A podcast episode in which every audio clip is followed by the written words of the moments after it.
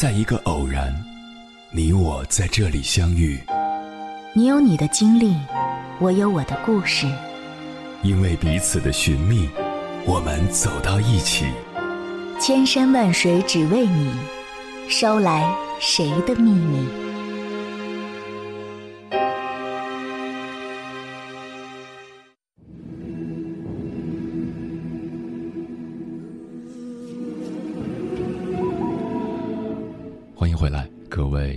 行者，这里是正在直播的中国交通广播，千山万水只为你，深夜不孤单。我是迎波，绰号鸭先生。我要以黑夜为翅膀，带你在电波中自在飞翔。上一次你觉得自己压力大是什么时候？压力 （stress） 及个体面对威胁或挑战时的反应，它有好的一面，会让我们更有动力做事，更有效率。但是压力太大，则会出现问题。长期处在高压状态里，对我们的身心健康都有损害。它会降低我们的免疫能力，还有很多人因此而患上了偏头痛、高血压、肠胃炎、抑郁症等。接下来，千山万水只为你，跟朋友们分享的文章是一位心理咨询师所写的，名字叫《压力大的时候》。用这四个技巧搞定。作者：美亚。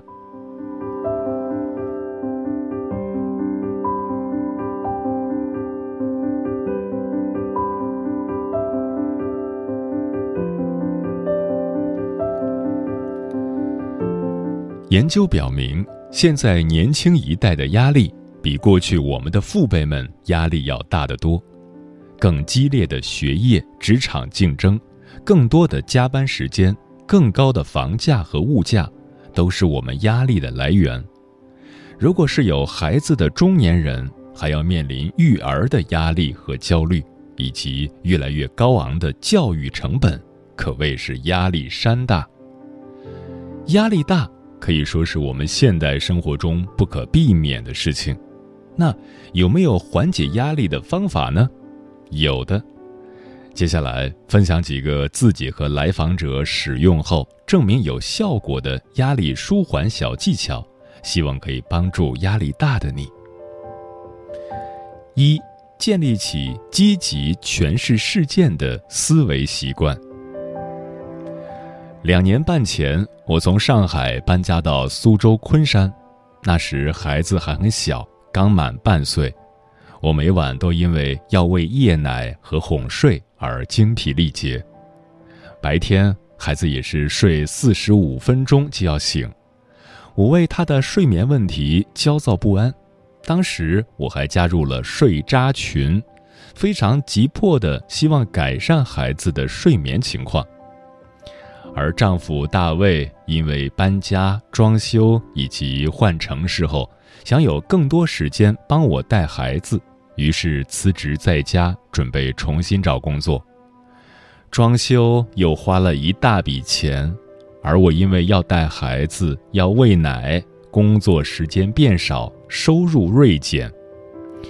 装修、搬家、适应新环境，两个人都没有工作，需要不停的花钱，却没有收入，和睡渣孩子斗智斗勇，这所有的一切叠加在一起。让我感觉压力非常大，情绪经常处在极度沮丧中。我还记得住进新房的第一天，睡渣娃十一点才睡，四点不到就醒了，中间一二三点分别醒来。我抱着他在新家的客厅，看看窗外一点点升起的旭日，还有远处的河流。没有任何看风景的喜悦，只有无比的绝望。那一刻，我跳河的心都有。意识到自己的压力真的太大了，我开始着手调整。第一件事就是改变自己消极的想法。心理学上，根据人们面对压力时的易感性以及不同表现，将其分成两种人格：疾病倾向人格。和自我治疗人格疾病倾向人格的人对压力非常敏感，通常不太容易让自己放松，进而容易出现一些偏差行为，以消极的情绪和方式来对抗压力，然后压力又会反作用在他们身上，比如失眠、头晕、消化不良等等。而自我治疗人格的人。却可以用比较健康的方式来应对压力，保持情绪稳定，生活节奏也不会发生太大变化，于是也就不容易生病。疾病倾向人格的人会习惯从负面来解释压力事件，而且会丧失正常的理智，夸大事实。比如，我对孩子睡觉渣的解释是：完了。这个孩子从月子里到现在半年了，一直睡不好，这样的日子要到什么时候才是个头啊？对我们夫妻两个人都没有工作、没有收入的情况，解释是：完了，两个人都没有工作、没有收入，很快存款就要花光，以后养不起孩子该怎么办？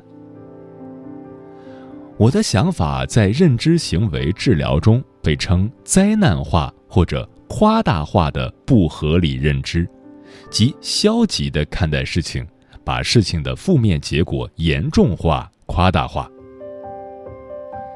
事实上，这两种情况都是暂时的。孩子随着年龄的增长，睡眠情况会越来越好。等搬家之后安定下来，丈夫可以在新的城市重新找工作。我等孩子再大一些。也可以继续做咨询工作。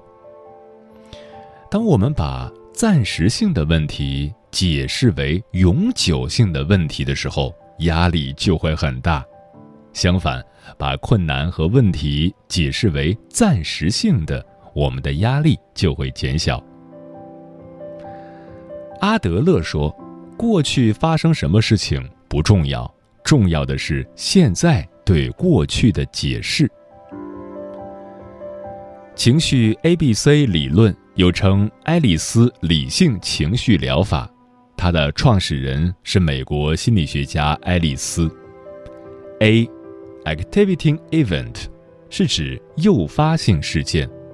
B，belief，是指个体在遇到诱发事件之后相应而生的信念，及他对这一事件的看法、解释和评价。C，consequence。是指特定情景下个体的情绪及行为结果。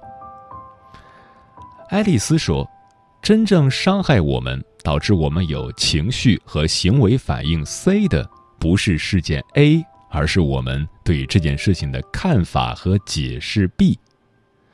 同样的，导致我们有压力的，也不是压力事件本身，而是我们对事件的看法解释。”这也可以解释为什么遇到同样的事情，比如失业、背负房贷等，有的人感觉压力很大，有的人却感觉还好，因为他们内在的诠释风格可能完全相反，一个消极，一个积极。除了看到自己面临的问题是暂时性的。我尝试用积极的诠释风格来面对自己生活中的压力。装修虽然花了不少钱，但我们终于住进了自己的新房，再也不用付每个月大几千的房租了。孩子还可以在宽敞干净的地板上爬来爬去。虽然两个人目前都没有工作、没有收入，但存款至少可以保证我们半年的基本生活。而两个人一起带宝宝、陪伴孩子成长是一件很棒的事情，以后这段日子一定会成为两个人非常美好的回忆。当我用积极的视角和正向的解释风格去看待自己的生活，多看到自己所拥有的美好时，我感觉自己的压力就小了很多。这是一个长期的训练。很多时候，当我们遇到一些困难或挑战时，又会一下子掉进悲观、消极、负面的思维模式中。没关系，看到那样负面的自己，然后抱抱自己，鼓励自己，继续努力，转变思维，从那个黑暗的陷阱里再次爬出来。经过一次又一次这样的训练，我们就能渐渐形成积极的思维方式、乐观的心态。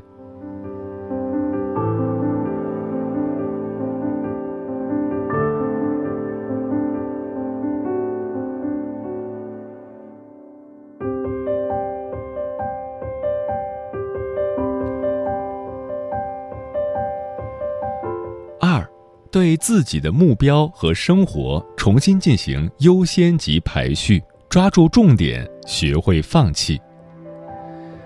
有个来访者 A 因为工作上和领导相处不好，冲动之下裸辞，找工作好几个月都不太顺利。本想利用找工作这段时间考驾照，可是报了一个驾校，科目二考了两次都没有通过。还因为在练车过程中与教练发生了口角冲突，他想要换教练，而换教练增加练车时间都需要额外的费用。因为没有合理规划金钱，他辞职期间也在不断的买买买，导致目前存款不足两千，正在用花呗和信用卡度日。彼时，他和同居的男朋友相处也出现了问题。两个人常常因为鸡毛蒜皮的小事吵架，濒临分手。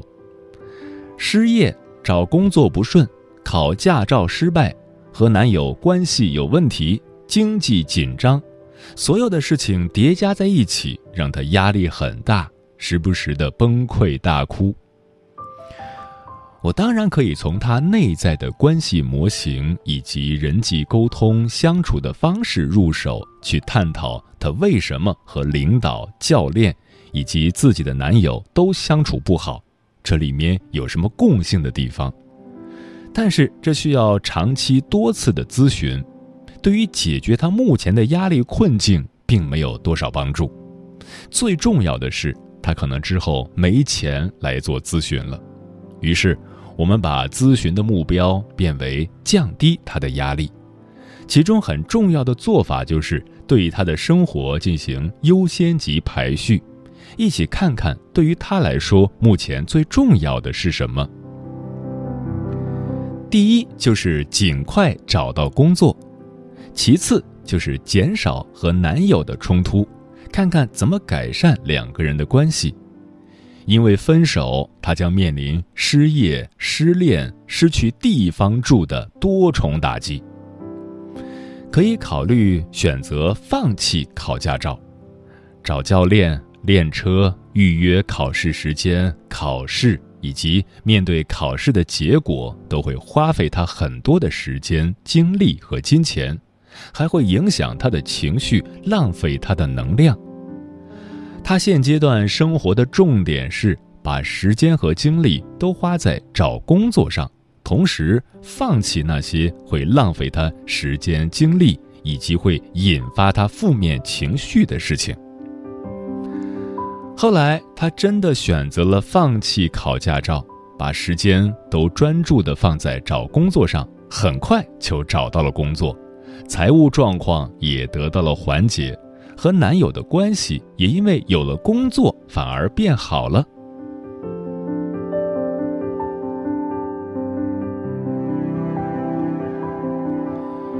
我在咨询中常常会给那些又要加班冲业绩，又要考证，同时要给孩子买学区房的人，或者又要上班又要筹备婚礼，同时在备孕。以及想转行学一个新技能的人，这样一个建议：精简你的目标和生活事件，抓住重点，一样一样来。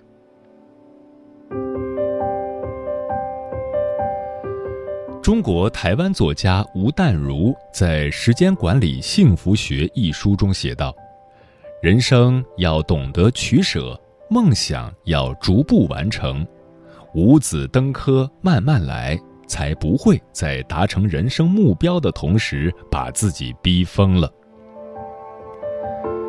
有个世界著名的生活事件压力表，不仅离婚、分居、亲人去世这样的坏事会给人压力，结婚、搬新家、生小孩这样的好事也会给人压力。如果同时在进行的事情很多，大大小小的压力叠加在一起，压力就会大到让人爆炸。不知道大家有没有这种体会？事情一多，人就容易乱，眉毛胡子一把抓，结果很多事情都干不好。因为事情干不好，人又容易有挫败感，更加焦躁不安。于是陷入恶性循环。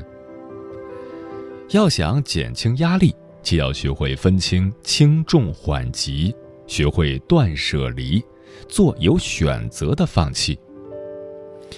你可以做这样一个练习：拿出纸笔或者手机记事本，写下自己一天、一周、一个月要做的事情，然后排出最重要的三到五件事。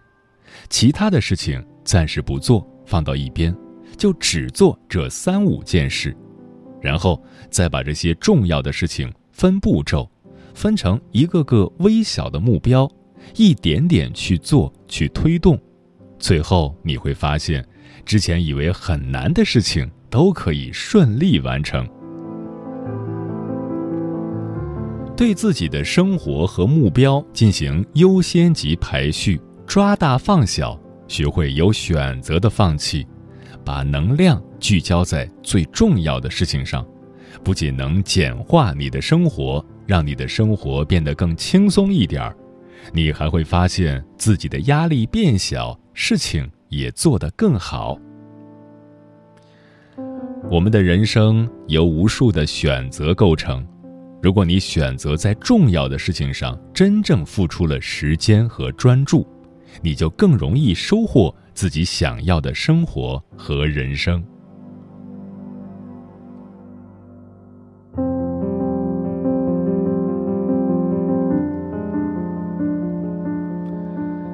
三，好好睡觉，压力就会变小。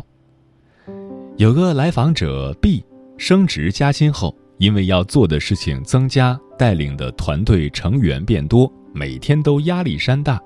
常常在十点才下班回家，回家之后，他又因为想放松自己，进行报复性熬夜，总是在深夜吃零食，拿着手机刷剧、刷娱乐八卦到半夜两三点，有好几回还在夜里一点进行大扫除，搞到半夜三点，困得实在不行了才肯去睡觉。第二天又早起去公司上班加班，日复一日，状态越来越差。像 B 这样拖延睡眠的年轻人不在少数。最近有一组睡眠大数据显示，差不多有近一半的人在十二点到两点之间睡觉，俗称熬夜党。曾经的我也是其中一员。在孩子两岁到两岁半的一段时间，因为白天要忙工作带孩子，没有娱乐时间，于是等十一点后睡渣娃睡了，我才开始娱乐，看剧、看公号文章，到夜里一两点才睡。第二天又早起，如果夜里又遇到孩子醒来折腾，或者自己睡不好的情况。就感觉自己白天整个人的精神状态都不太好，脾气容易暴躁，遇到一点事情就觉得压力很大。更令人挫败的是，我每每下定决心改变，都以失败收尾。后来我尝试一周一周慢慢改变，一周一周减少熬夜的次数，后来基本上就可以做到不熬夜了。精神状态、抗压能力都感觉慢慢变好了。睡眠非常重要，我想这是大家都知道的事。良好的睡眠可以帮助我们恢复体力和健康。但有一点大家可能不知道：就是睡眠还可以帮助我们提高自控力。《自控力》这本书讲到，因为一些睡眠不足而疲惫失控的例子。顺便，这本书也讲到，很多时候我们很难改变、很难控制自己，是因为精力被消耗，我们太累了，看似懒于改变，实则精疲力竭。意志力、自控力像精力一样是有限的。它会不断被消耗，又不断被填满，其中规律的作息、饮食、休闲、放松都可以帮助我们补充意志力。对抗压力需要我们的意志力、自控力来帮忙。如果你缺乏睡眠或者疲惫不堪，我们的自控力就很容易下降，对压力的承受力也会变差。我想大家都有这样的体会，就是当你很累的时候，一点小事，比如老公忘记倒垃圾，孩子做错了题，或者单位里一个电话，都会成为压死骆驼的最后一根稻草。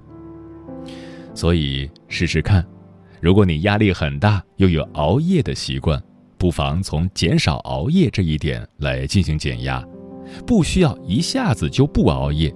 可以定一个小目标，从一周晚睡七天都是凌晨一两点才睡，变为一周能有两天十二点之前睡觉，或者试着提前半小时睡觉，这样一周也比过去多了三点五小时的睡眠，而你的精力和抗压力也会因为补充了睡眠而得到改善，然后再持续一点点改变。让自己慢慢养成更健康的睡眠习惯。有时候，好好睡一觉醒来，你可能会发现那些所谓的压力根本就不是事儿。但压力大的时候，好像又不容易睡着。嗨，生活真的好难。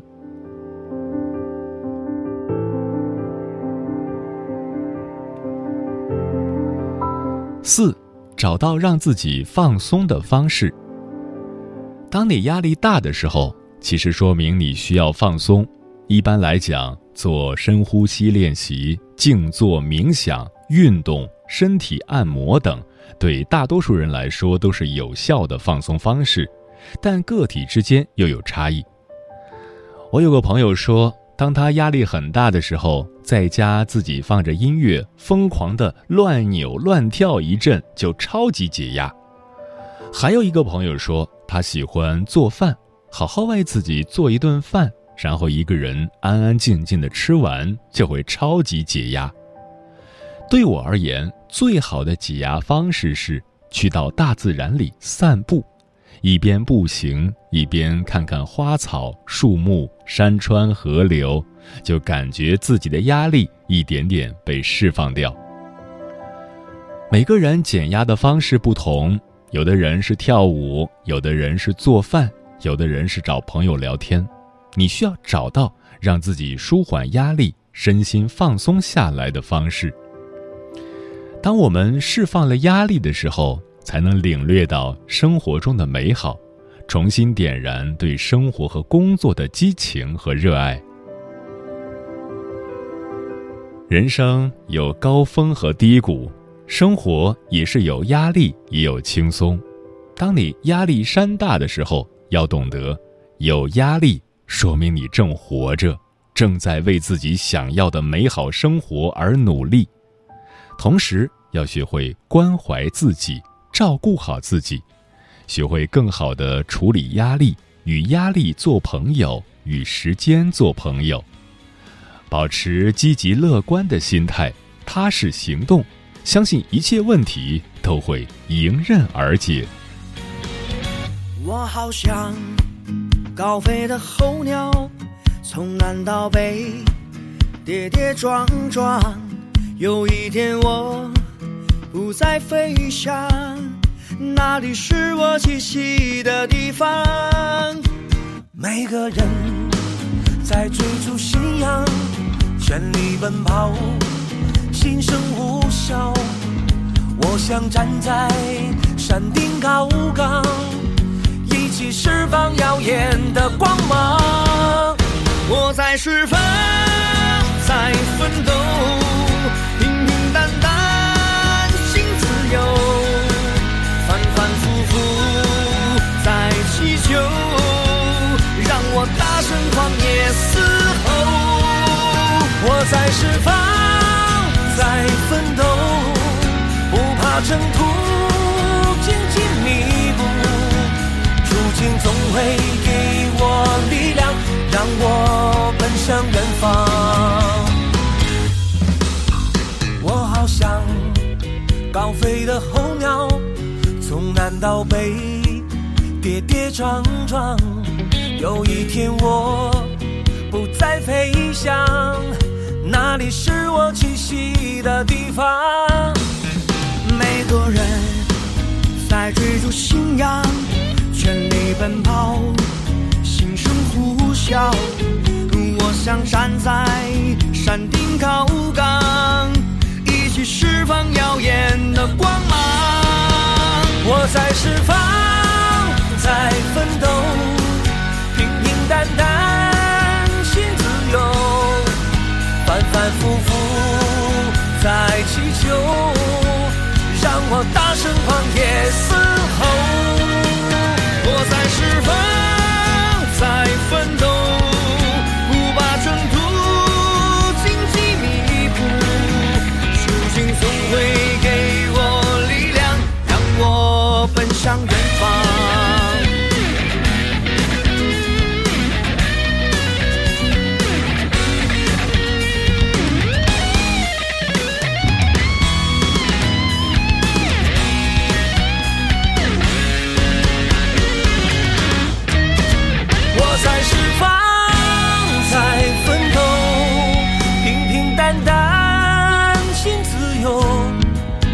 反反复复在祈求，让我大声狂野嘶吼。我在释放，在奋斗，不怕征途荆棘密布，途径总会给我力量。让我奔向远方。